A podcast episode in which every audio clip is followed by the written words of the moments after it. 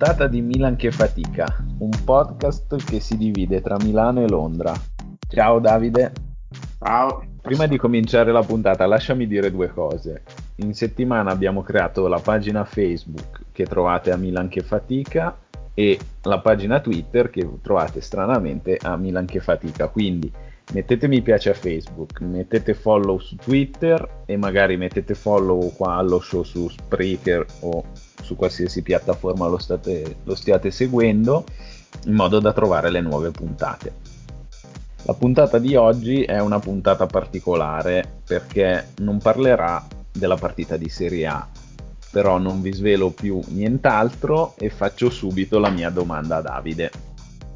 Potresti avere il Milan con tutti i suoi giocatori che imparano a difendere sui calci piazzati e quindi non prendono più gol o ne prendono pochissimi per tutto, per tutto quest'anno, ma tutti i giocatori, tutti i dirigenti, allenatori, Gazzidis, Elliott sottoscrivono firmando la lettera della curva nord a Romelo Lukaku non possiamo snaturare il DNA della nostra rosa perché Milan prende il gol su calcio piazzato. È da sempre così e sempre così sarà. Per cui non è una domanda difficile perché mi tengo il gol da calcio piazzato. Ah, ok, giusto. Rimaniamo fedeli alla linea societaria, cioè quella di subire gol da calcio piazzato. Mi piace. Sì, è stato palesemente deciso ai piani alti, poi che bisogna che debba essere così. La puntata di oggi abbiamo detto fa parte di una rubrica speciale perché in questa settimana durante la pausa delle nazionali non possiamo parlare della partita del Milan perché il Milan non ha giocato partite e allora abbiamo deciso di prendere consideri l'amichevole con l'Under 18 in cui ha brillato Borini. Non, non, mi avevi, non mi avevi detto questo dettaglio. Come suo solito. Hanno brillato particolarmente Borini e Castiglieco Ah, e allora titolarissimo. Volevamo sfruttare questo periodo per parlare di alcuni giocatori, quelli che noi consideriamo siano i migliori della squadra cui, su cui il Milan deve fare affidamento. Il primo di cui parleremo è Gigio Donnarumma. Nato a Castellammare di Stabia, esordisce giovanissimo con la squadra locale il Milan in un breve derby con l'Inter lo acquista all'età di 15 anni per 250.000 euro. Pochi anni dopo viene aggregato alla squadra per le partite di Serie A e sotto la guida di Sinisa Mihailovic, a cui mandiamo tutti i nostri auguri, esordisce in, in Milan Sassuolo nel 2016 in quel momento Gigio aveva davanti a sé Diego Lopez e Abbiati, ma per i successivi quattro anni non c'è più un ballottaggio per il ruolo di portiere e quindi si afferma come portiere titolare del Milan all'età di 16 anni. Che per dare un termine di paragone è una cosa semplicemente pazzesca. E non ho un termine di paragone perché non ho memoria di altri portieri che abbiano guadagnato un posto così giovani in una squadra come il Milan. Giusto per uh, usare anche un po' di numeri, dall'esordio registra 166 partite, 167 gol subiti con 60 partite in cui non subisce gol e si rivela un uh, punto fermo della squadra. Però durante l'estate orribile del 2017, quella di uno dei famosi passaggi di consegna a una proprietà cinese del Milan, i rapporti tra Gigio, il Milan e i tifosi si incrinano perché il portiere con eh, il suo agente Minoraiola chiede e riesce a ottenere dopo una lunga telenovela un aumento di contratto a cifre in quel momento fuori dal mercato infatti firma per 4 anni a 6 milioni di euro l'anno e ottiene anche il contratto per suo fratello Antonio Donnarumma a un milione. È un punto d'arresto nel rapporto privilegiato che c'era tra i tifosi e Donnarumma che vedevano in lui un giovane campione e una futura bandiera. Aggiungerei anche che gli mette addosso un sacco di pressioni perché a questo punto tu vuoi un portiere da 6 milioni l'anno per quanto abbia ancora meno di 18 anni. Sì, era l'anno eh, in cui avrebbe dovuto fare la maturità. Oddio, è vero, aveva saltato la maturità perché durante le, le storie del rinnovo del contratto. criticato moltissimo perché aveva deciso di non andare a fare l'esame. Che comunque avrebbe dato l'anno prima, perché la maturità si dà a 19 anni. Lui aveva la possibilità di farlo un anno prima, ma ha scelto di andare in vacanza. Anche su quello c'è stato richiamato tantissimo, però eh, si capiva che mh, mm, era una situazione troppo grande per lui perché pur essendo portiere del Milan, pur avendo già giocato tantissime partite, era comunque un ragazzino. Guardate l'educazione prima di tutto. non c'è niente da ridere, è una cosa seria. Comunque sì, non pensiamo più a mm, cioè, questi aspetti da soap opera, da telenovela, ormai appartengono al passato perché sembrerebbe che hanno fatto pace nuovamente Donnarumma e Milan. Sì, noi siamo qui per descrivere quello che comunque dopo quella brutta estate ha giocato da titolare due stagioni e le ha giocate ai suoi livelli. Come descriveresti quindi Donnarumma come portiere per inquadrarlo un po'? Userò delle parole semplici anche perché non sono un esperto di portieri. Eh, Gigio ha grande reattività e istinto e una cosa che si nota subito è che pur essendo molto alto, infatti credo sfiori i due metri d'altezza, riesce molto bene con la sua tecnica a raggiungere anche i palloni bassi. Essendo alto non ha problemi a raggiungere palloni alti e quindi in generale diciamo che copre molto bene la porta, tutto lo specchio della porta. Tra i pali è un portiere ottimo. Eh, I portieri moderni adesso lo sappiamo eh, sono sempre più coinvolti nel gioco e lui con i piedi diciamo che non è eh, un campione ma non è neanche scarsissimo, anzi sta molto migliorando in questi anni. Lo possiamo definire un portiere nella media o appena superiore alla media per il gioco con i piedi. Una pecca nel,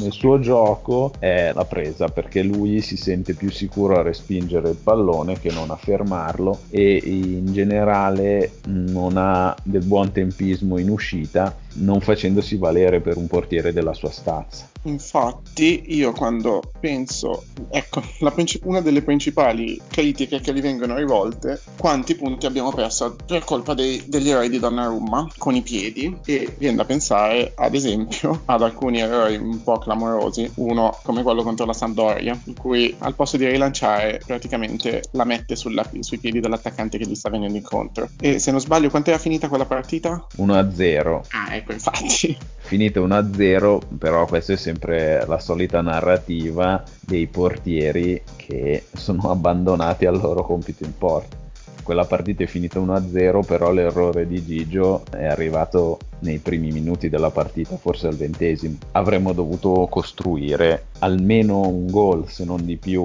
quindi sì, è comunque un errore importante, però se vai a pareggiare, se vai a sperare di pareggiare 0-0 con la Sampdoria, il problema di sicuro non sta solo nel portiere, che però è il parafulmine, avendo fatto lui l'errore al contempo ci ha salvato anche un sacco di volte. E in una situazione simile contro il Napoli a fine campionato del 2017 credo fosse la trentesima giornata mi ricordo quella che forse è la sua miglior parata. Siamo sul finire della partita forse all'ottantesimo Milan-Napoli 0-0 cross dalla destra di Callejon o di Mertens.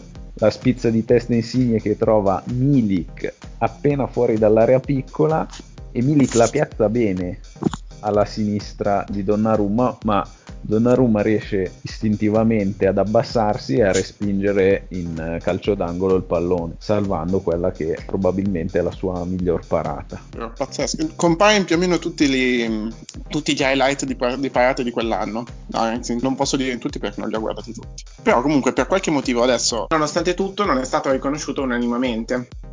A causare problemi comunque nelle sue parate non c'è stato solamente il gioco coi piedi, perché è un'altra cosa che penso sempre, che non mi ha dato sicurezza ad averlo tra i pali, soprattutto due stagioni fa, è stato che secondo me ha un sacco di problemi in posizionamento e che appunto, da cui dicevi anche nelle uscite non, non ha il giusto tempismo e a me viene sempre in mente forse perché fa soffrire particolarmente e come nel caso della Samp è stato l'errore a farti perdere due punti, il gol di Cardi nel derby quando su un cross in cui Donnarumma non aveva alcuna ragione di essere in mezzo all'area fuori dai pali, la palla lo scavalca perché è esattamente in una posizione inspiegabile e Icardi deve semplicemente appoggiarla di testa in porta. Non è forse l'esempio più eclatante di questo tipo di errore che talvolta fa Donnarumma, però è quello che mi ha fatto soffrire di più. Non è ancora un portiere perfetto, fa ancora degli errori, ha dei problemi sul posizionamento, questo, su questo siamo d'accordo, però come il suo gioco con i piedi, anche il posizionamento col tempo può eh, migliorare benissimo. Invece eh, l'abilità innata, quella che ha nella parata, eh, è stata chiara fin dalle sue prime partite e ancora adesso ci aiuta anche a guadagnare punti. Nell'ultimo campionato contro il Genoa, partita che vinciamo grazie ai gol di Borini e di Suso per 2-0, Donnarumma fa almeno due parate fantastiche. La prima su una botta da fuori di Miguel Veloso, riesce a spizzarla verso la traversa e poi la palla credo vada fuori. E la seconda doppia su Daniel Bessa che da terra è a un metro dalla porta. Donnarumma ha appena fatto una buona parata e salva uh, ancora il tapin a botta sicura di Bessa. In quella partita, secondo le, il modello che utilizziamo noi, che è quello di Understats, il Milan ha subito 1,5 expected goals, quindi secondo le statistiche avremmo dovuto subire almeno un gol se non due. In quel caso appunto abbiamo vinto 2-0 anche grazie al nostro portierone. Sì, comunque mh, mm, c'è stata una crescita, secondo me, evidente negli ultimi anni, negli ultimi due anni in particolare di Donnarumma, dopo la stagione, um, che stagione era? 2016-2017? Il contratto nuovo l'ha firmato nell'estate del 2017, quindi quella in cui è andato un po' peggio è stata la 17-18. Vero. Sì, comunque c'è stata una crescita, mm, magari non subi- da subito evidente, ma che adesso si sta vedendo chiaramente. E secondo me è anche relativa alla presenza uh, come secondo di un portiere come Reina che gli sta insegnando molto a correggere questi errori di, di inesperienza. È anche un portiere sappiamo molto buono con i piedi quindi si nota anche sì, del miglioramento a migliorare nel gioco che non nel, nelle parti del gioco in cui non è ancora molto forte in questa puntata non ci siamo limitati a guardare solo qualche video di highlights ma abbiamo raccolto anche una serie di dati sulle performance di Donnarumma. Per renderci meglio conto di quello che stavamo dicendo, abbiamo analizzato tutte le stagioni di Donnarumma dall'esordio nel 2015 fino alla scorsa stagione nel 2019. Sì, siamo andati a prendere alcuni indicatori come la percentuale di parate effettuate o la percentuale, la differenza tra expected gol subiti e gol effettivamente subiti e li abbiamo analizzati nel corso delle sue ultime quattro stagioni per vedere come è cresciuto come portiere e l'abbiamo poi anche confrontato con i migliori portieri d'Italia e d'Europa. Ok, hai parlato di percentuale di parate che è il rapporto tra le parate effettuate sui tiri subiti e vabbè qua eh, è abbastanza chiaro. E gli expected goal subiti invece eh, sono una statistica introdotta ultimamente che è un modello statistico in base ai tiri e alla posizione da cui vengono effettuati viene assegnato un punteggio che determina quant'è la probabilità statistica che quel tiro si trasformi in gol. Facciamo l'esempio più banale, un tiro da, eh, come quello di Bessa che dicevo prima, che era un metro dalla porta, aveva un valore per il modello che utilizza understats.com di 0,66. Nel 66% dei casi un tiro da quella posizione si è trasformato in gol. Nel momento in cui Donnarumma ti paga quella palla, riduce i gol subiti con, confrontati con gli expected goals di 0.66.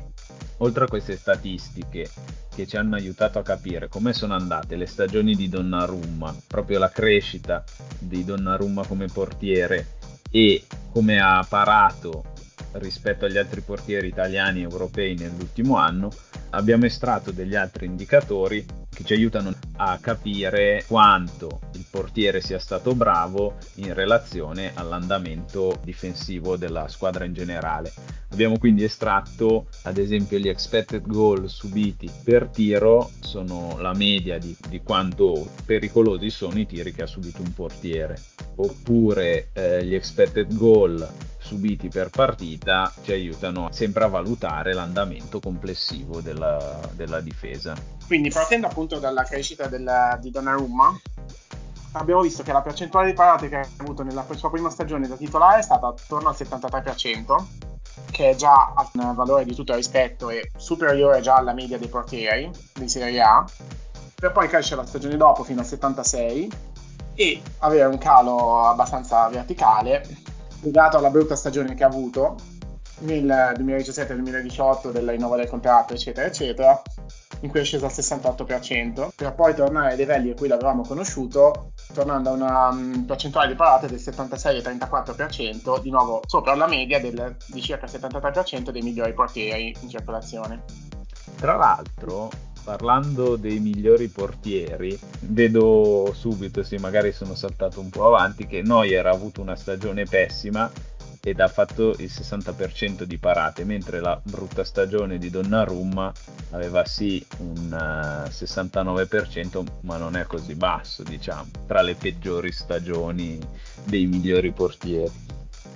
Sì, diciamo che la scorsa stagione di Neuer, almeno stando ai dati, non è stata particolarmente brillante si nota come però la difesa del Bayern l'anno scorso ha concesso molto meno e in quei pochi tiri che ha subito Neuer non è stato particolarmente efficace e ha concesso più gol di quanti ce ne si attendeva.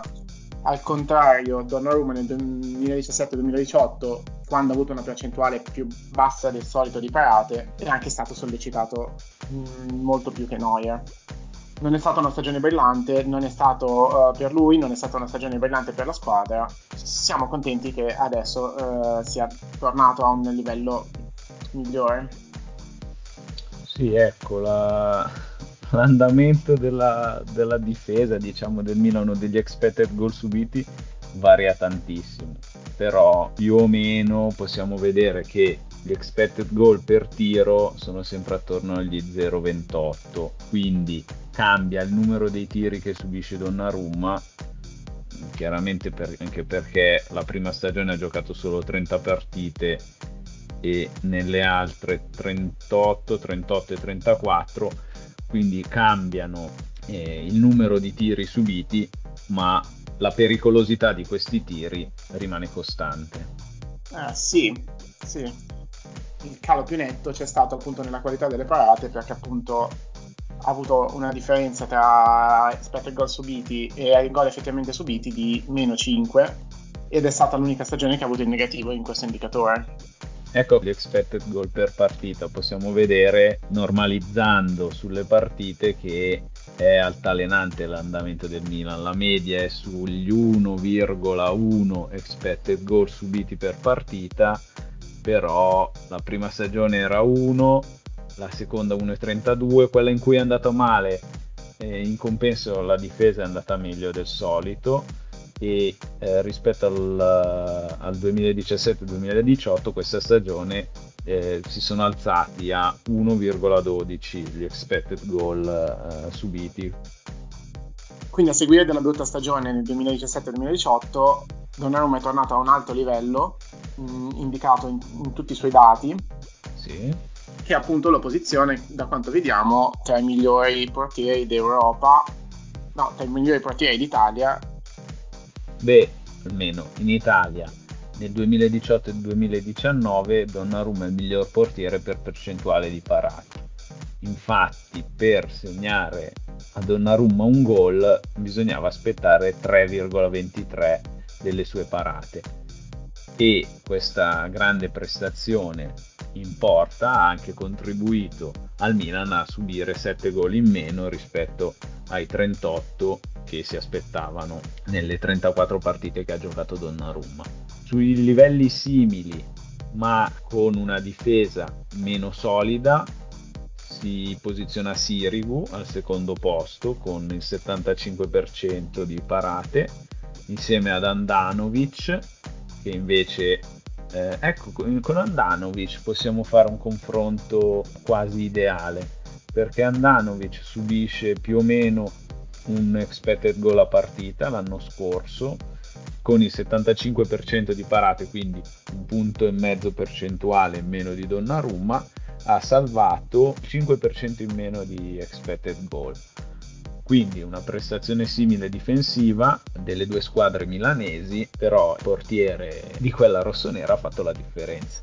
Confrontandolo anche con i portieri della Juventus, il terzetto Scesni per Impinsoglio che è sceso in campo in Serie A, vediamo che la Juve ha difeso meglio perché ha un indice di expected goal per partita molto più basso dello 0,2 rispetto al Milan, ma comunque Donnarumma ha effettuato eh, il, quasi il 4% in più di parate e ha salvato anche qui 4-5% in più di expected goal.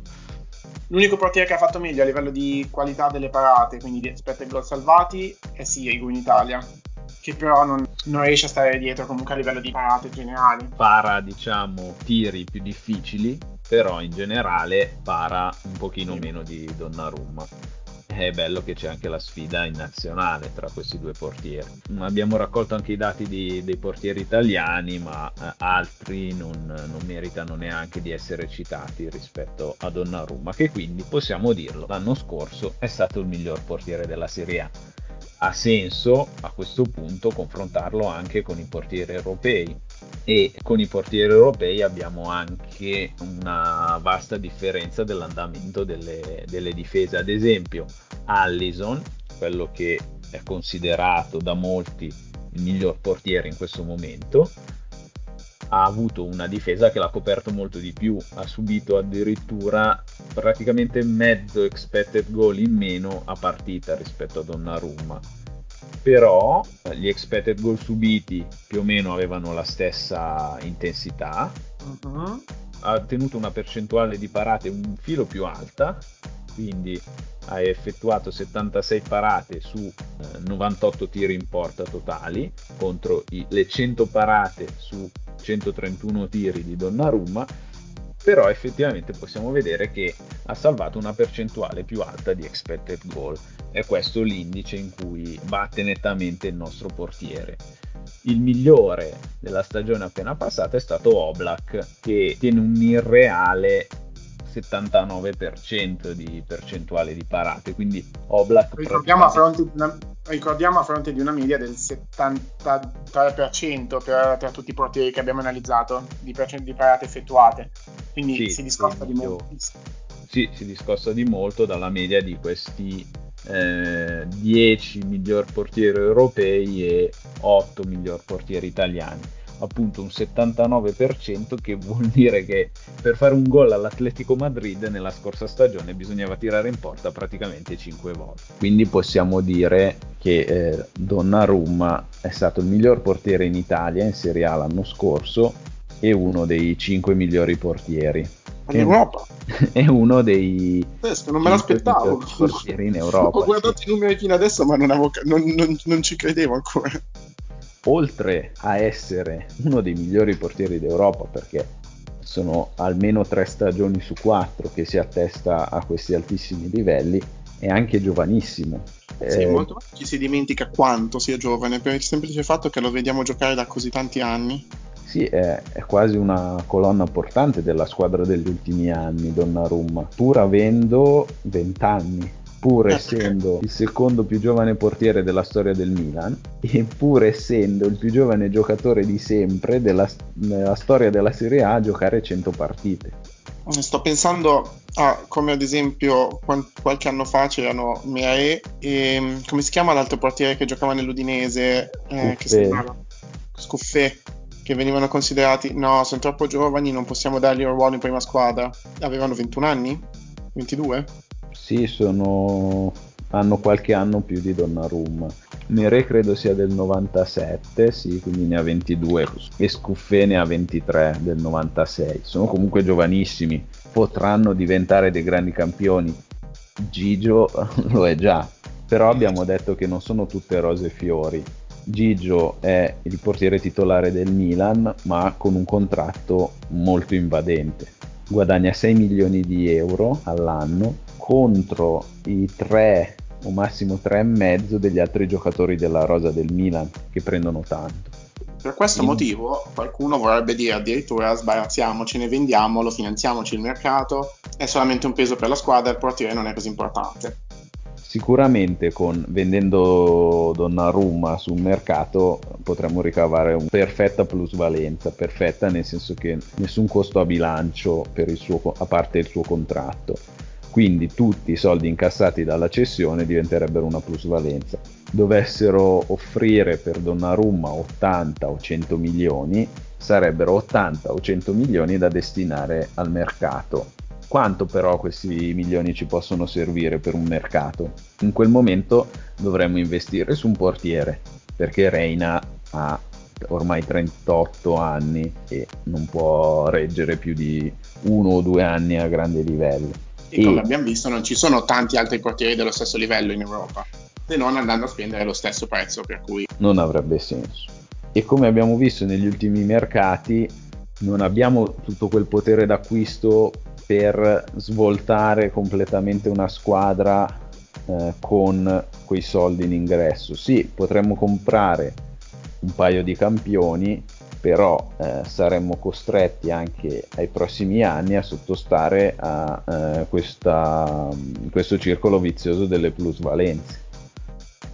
Fermo restando che Gigio è uno dei migliori portieri in Europa, però eh, anche il suo contratto è uno dei più ingombranti tra i portieri europei, anzi forse è il secondo o terzo più importante a livello di costo. Quindi adesso per il futuro, se devono offrirgli un, un rinnovo di contratto, speriamo di, di potergli offrire un rinnovo alle stesse cifre attuali, perché offrirgli un aumento sarebbe assurdo per, nostra, per le nostre finanze. Non vale più di 6 milioni l'anno comunque, per quanto sia uno dei migliori al momento non vale più di 6 milioni l'anno. Quello no. che mi preoccupa a me è che comunque il suo procuratore è Donnarumma, ma quello eh, che Raiola. E, e, quello che era successo alla fine di due anni fa è come sembra Donnarumma essere più interessato alla squadra che al procuratore in questo momento. Per cui la sua decisione avrà un peso, per quanto il Milan magari non sarà la squadra che gli offrirà più cash o sarà la squadra che gli, off- mm, che gli, offre più opportunità di vittoria. Certo, se continuiamo a non tornare in Champions, magari tra qualche tempo ci toccherà doverlo vendere sia per ragioni di sostenibilità economica che perché lui dirà: Sentite, io sono un portiere di livello mondiale, fatemi giocare la Champions League. Ecco, ma uh, abbiamo analizzato uh, il contratto, quello che potrebbe essere il rinnovo da parte del Milan. Dal, par- dal punto di vista di, del portiere di Donnarumma, quali potrebbero essere le prospettive del non rinnovare oppure del rinnovare per farsi vendere dal Milan? Quale squadra europea potrebbe renderlo centrale nel progetto e offrirgli un posto in Champions League, perché questa è l'unica cosa che gli manca qui al Milan. In questo momento mi sa che l'unica squadra in cui potrebbe andare sono il Paris Saint Germain o uno United. Un... Beh, però il Paris Saint Germain ha appena acquistato Navas. Eh, ma se arriva un un Donna, cioè Donnarumma ruberebbe il posto, non ruberebbe il posto anche a Navas, però è un portiere su cui devi poi puntare per un progetto futuro. Sì, o, però... Il difetto è che non so che giocatore voglia andare al Paris Saint Germain se non per i soldi attualmente, visto... Paris Saint Germain eh, no, cioè fossi in qualsiasi giocatore magari a fine carriera, Questo, Paris Saint Germain è una a parte lo spogliatoio che è una, una polveriera, ma poi tutti gli anni promette, promette tanto, schiera praticamente il miglior attacco di, di sempre, quest'anno addirittura c'è anche Icardi, però fa fatica a superare gli ottavi di Champions League. Sì, non, è, non, mi sembra un bel ambiente, così come lo United, che non so quanti sono i giocatori che ha negli ultimi anni. Beh, comunque lo United dovrebbe rinunciare a De Gea. Anche quello è vero, quindi insomma. Abbiamo analizzato le situazioni in cui potrebbe trovarsi il Milan, abbiamo si- analizzato le situazioni in cui potrebbe trovarsi Gigio, ne deduciamo che il rinnovo per entrambe le parti deve essere la scelta prioritaria. ci affideremmo a Gigio e alle sue parate per portarci nei luoghi che ci competono in modo da non preoccuparci di vendere lui o altri campioni negli anni futuri per risistemare il bilancio. Sì, e poi è anche un simbolo. Uno dei pochi giocatori che abbiamo in rosa che potrebbe essere tra i top al mondo nel suo ruolo, cerchiamo di tenercelo stretto, perché vuol dire che i giocatori top possono giocare nel Milan. Questa era una puntata tipica di Milan che fatica. Da settimana prossima ritorniamo a parlare della partita perché ri- finalmente ricomincia la Serie A, finalmente è finito il mercato, quindi potremmo vedere proprio eh, l'inizio di quello che sarà il Milan di Giampaolo e torneremo a parlare appunto con voi dell'analisi del match.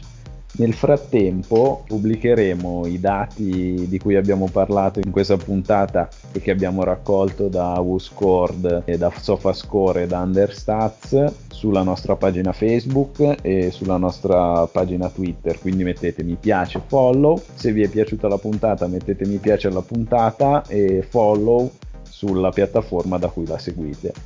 Noi ci salutiamo e ci risentiamo la settimana prossima. Ciao!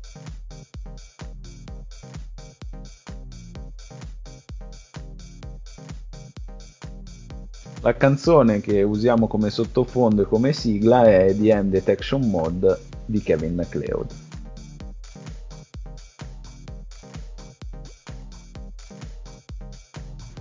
Anche quello è vero, quindi insomma.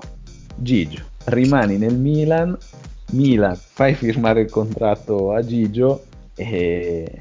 E tutti vi sono felici.